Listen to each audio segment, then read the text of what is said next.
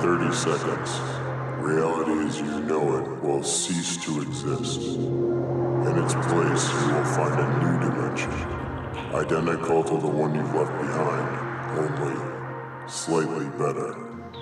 Take a deep breath and open your mind to the magic within you. This is no ordinary podcast. This podcast is a ritual.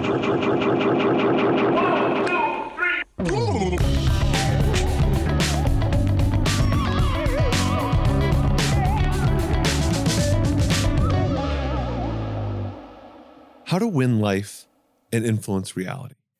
Soon after I performed my original ritual, initiating myself onto the wizard path, I decided if I was going to be a wizard, I should probably write a book.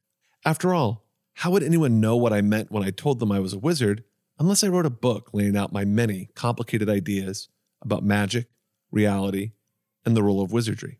Thus, at the ripe old age of 28, comfortably established in my role as an entry level customer support employee, I set forth to write my magical manifesto. Riffing on Dale Carnegie's landmark self help book, How to Win Friends and Influence People, I chose the humble title, How to Win Life and Influence Reality. As I saw it then, and still see it to a certain extent now, magic is a metagame. It seeks to decipher the hidden rules and secret strategies that aid one in moving in the direction of health, prosperity, love, adventure, or whatever fortune they might seek. So, if magic is a metagame, and the goal is to win life and influence reality, as a newly minted wizard, I was going to write a strategy guide. Barely five months after I'd rented a rehearsal studio in Manhattan and done my wizard invocation, I found myself back in a different rented rehearsal studio, performing a new ritual to kick off the period of contemplation and inspiration that would usher my book into the world. I had a copy of Carnegie's original book, given to me for free by my gracious employers, because handing out free copies of an 80 year old self help book is the kind of bright ideas customer support managers are so frequently blessed with. I'd modified the book so it had my new title emblazoned across its cover, and I used this as the centerpiece in the elaborate ritual I knew would align the cosmic forces so that this book could pour forth from my fertile mind. When the ritual concluded, I headed home, working to consciously forget the ritual itself while also secretly excited to see how this divine inspiration would manifest. And then my life fell apart. Well, fell apart is a bit dramatic. I knew if I wanted to follow the wizard path, I needed to end my relationship with my current partner, who I also just so happened to live with. So instead of writing arcane texts, I found myself navigating a breakup and a move, and within a few weeks, I was sleeping on a friend's couch, trying to figure out what the fuck I was going to do next. Winning life and influencing reality, indeed. I wanted to start this episode with this story. One, because it's always funny to laugh at the stupid things I did when I was younger. Two, because it's very relevant to this episode's theme of writing about wizardry. And three, because plans going awry is now an essential feature of how I view wizardry. But I also don't want to bury the lead here. So let's imagine a drum roll, trumpets, fanfare, all that good stuff as I make a very important announcement. I'm writing a new book about wizardry. This is the book I've wanted to write, and for that matter, read, ever since I first discovered magic. When I was a young chaos magician obsessed with Grant Morrison and Alan Moore, Grant published an essay called Pop Magic in the Disinformation Company's Book of Lies, a collection of essays about magic and the occult. Grant promised that this essay was merely an excerpt of a forthcoming full length book on pop magic. As I attempted to wade through Crowley's obtuse bragging and Peter J. Carroll's baffling mathematics, my mind kept drifting back to Morrison's promised work on chaos magic. Morrison was such a fun, clever, charming, encouraging, and accessible writer, and I wanted to read that book so bad. I wanted someone to lay out magic in its many splendored postmodern glories and just frickin' tell me how to start working sex magic sigils and summoning Hermes in the form of DC Comics Flash. I can't stress enough how many times my mind drifted back to the promise of this book and how desperate I was for any news that it was being published and I could at long last lay my hands on it.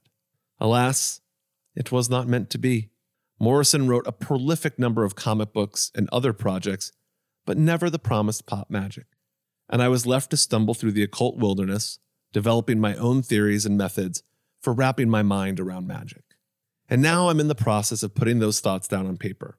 At long last, writing the book I myself wanted to read. Wizardry is a complex topic, which is partly why it took me so long to reapproach this project.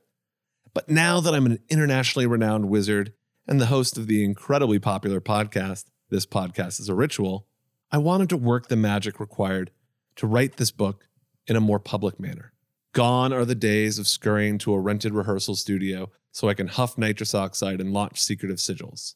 Now, I am centering myself in the midst of this podcast, this ritual's very public magic, and making bold proclamations about this book to be.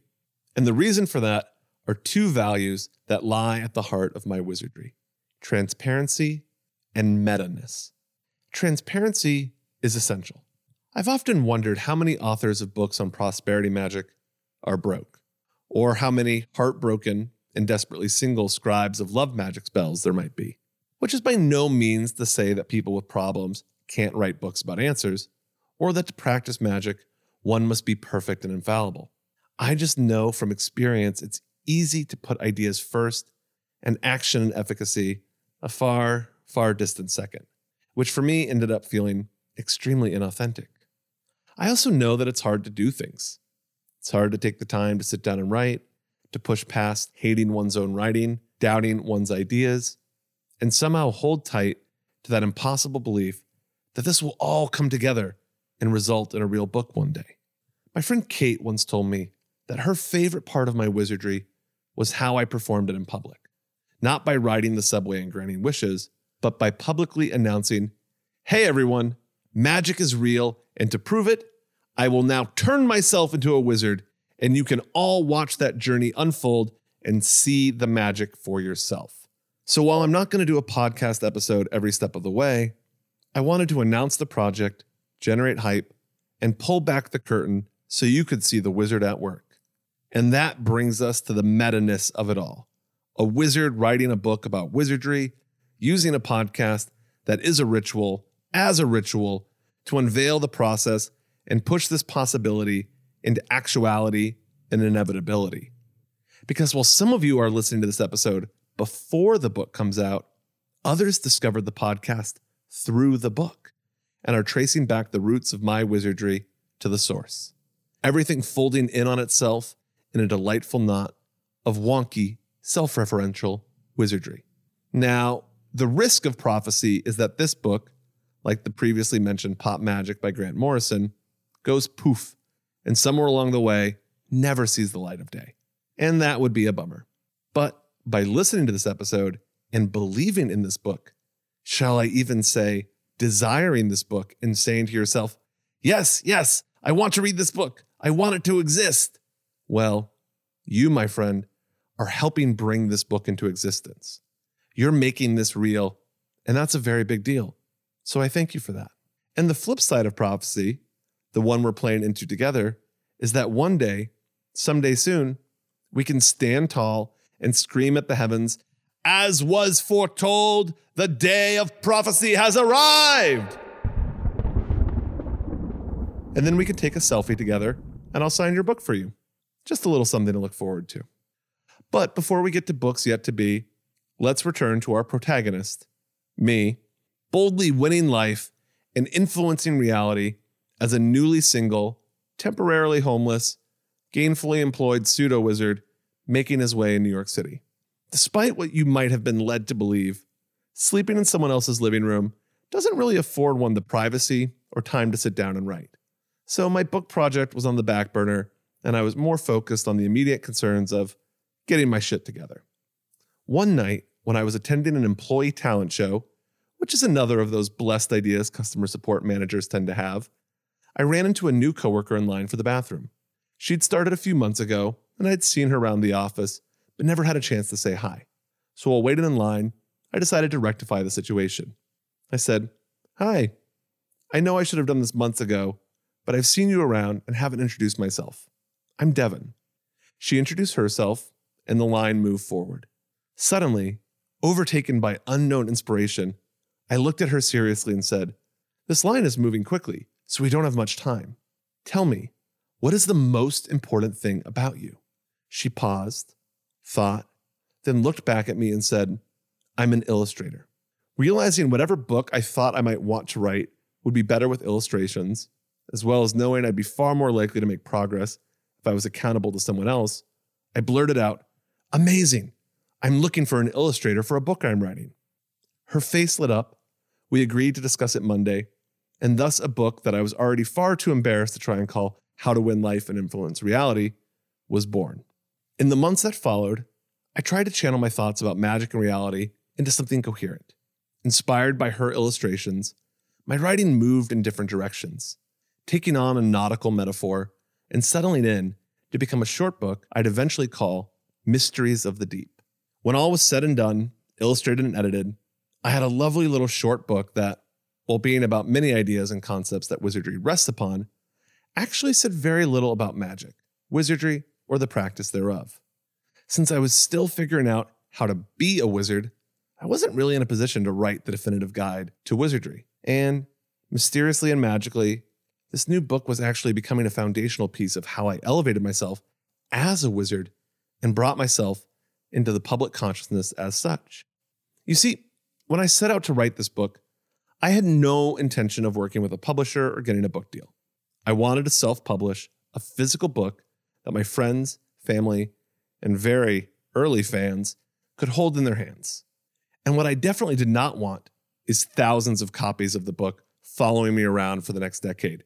Boxes and boxes of unsold books that I'd have to move in and out of apartments, storing underneath my bed as my own ideas evolved beyond that first book, and it became something that I didn't really want to push or promote anymore.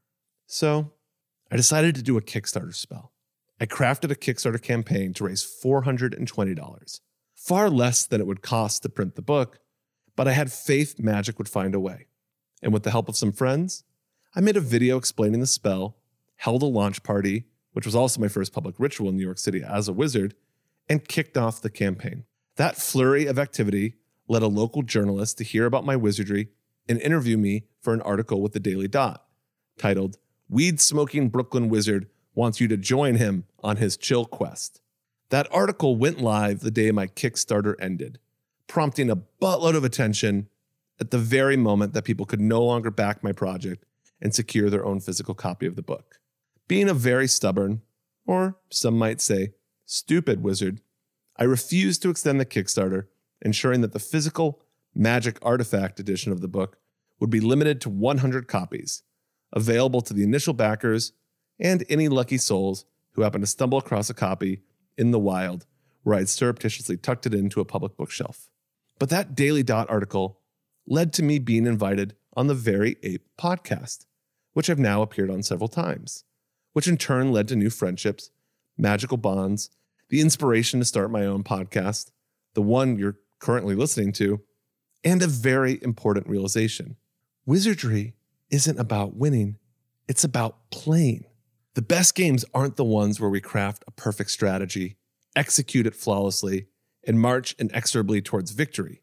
Games are a flux of stimulus and response, as other players and random chance thwart plans, forcing retreats, detours, and desperate Hail Marys that maybe, just maybe, get you to where you were trying to go, but much more often, take you someplace new entirely. The ritual I did in spring of 2015 didn't help me win life, but it certainly influenced my reality. It led to an unexpected, completely different book furthered my wizardry, put me in a position to start a podcast, and at long last, dropped me off here in the present moment where I now feel compelled to write about wizardry, albeit in a very different way. So, that's a long way of saying I'm writing a new book. And the question you'd be very justified in asking now is okay, Mr. Wizard, what's the frickin' deal with this new book? Here's what I can tell you. Right now, it's tentatively titled Slightly Better A Wizard's Guide to Wizardry in Theory and Practice. Since I believe wizardry is defined by its ability to resist definition, the book is my best attempt to square the irreducible rascality of wizardry, with the reader's very understandable desire to not wade through a bunch of vague, off putting, hand waving nonsense, and instead get an accessible and approachable introduction to wizardry as I see it, tying together the currents of historical wizards and their more prolific pop culture characters. I'll be exploring what I mean by the word wizard, how the wizard archetype exists within our reality, the maps I use to navigate as a wizard, and most important of all, magical practices you can do yourself. But wait, there's more. I'm once again working with an illustrator to give this book all the magical oomph I can muster. But instead of having to wait for chance encounters in the lavatory line, this time the magic of this podcast brought us together. I'll save the full announcement for when there's more to reveal, but let's just say I'm so grateful for the community this podcast has created, and it feels so special and so significant to be creating this text in collaboration with a ritual participant. You know who you are. After all, even though I'm supposedly the wizard, it really is you, all of you, whose magic is real. So, where does that leave us now? Well, the text is more than halfway written and currently being revised and expanded, while illustrations are also underway. I have high hopes to produce a very beautiful, well designed artifact, but we'll all just have to wait for more updates on that front. In the meantime, this podcast episode is a spell designed to lock me into the next phase of this project, pushing this book out of my mind and into existence. And to take that one step further, for all you very special participants who are part of our Patreon, I'm releasing a bonus episode in which I narrate one of the first chapters from the book. So, if you'd like to check out that sneak peek and aren't yet a patron, you can visit patreon.com slash this podcast is a ritual to check that out, as well as ongoing updates as this book comes into being. And for anyone curious about the previously mentioned work, Mysteries of the Deep, while physical copies are still limited to those fortunate enough to catch the original Kickstarter spell, you can download a digital copy at personisawake.com slash shop. And thus the wizard closed the book from which he'd been reading, the book his entire life story was written in, saving the next chapter for another time, a chapter he knew would not only see his new book, Slightly Better, A Wizard's Guide to Wizardry in Theory and Practice, enter the world, but usher in a new era of wizards, inspired by his wizardry, in turn inspiring future generations of new wizards, slowly but surely ensuring the success of his original mission to make the world a more magical place.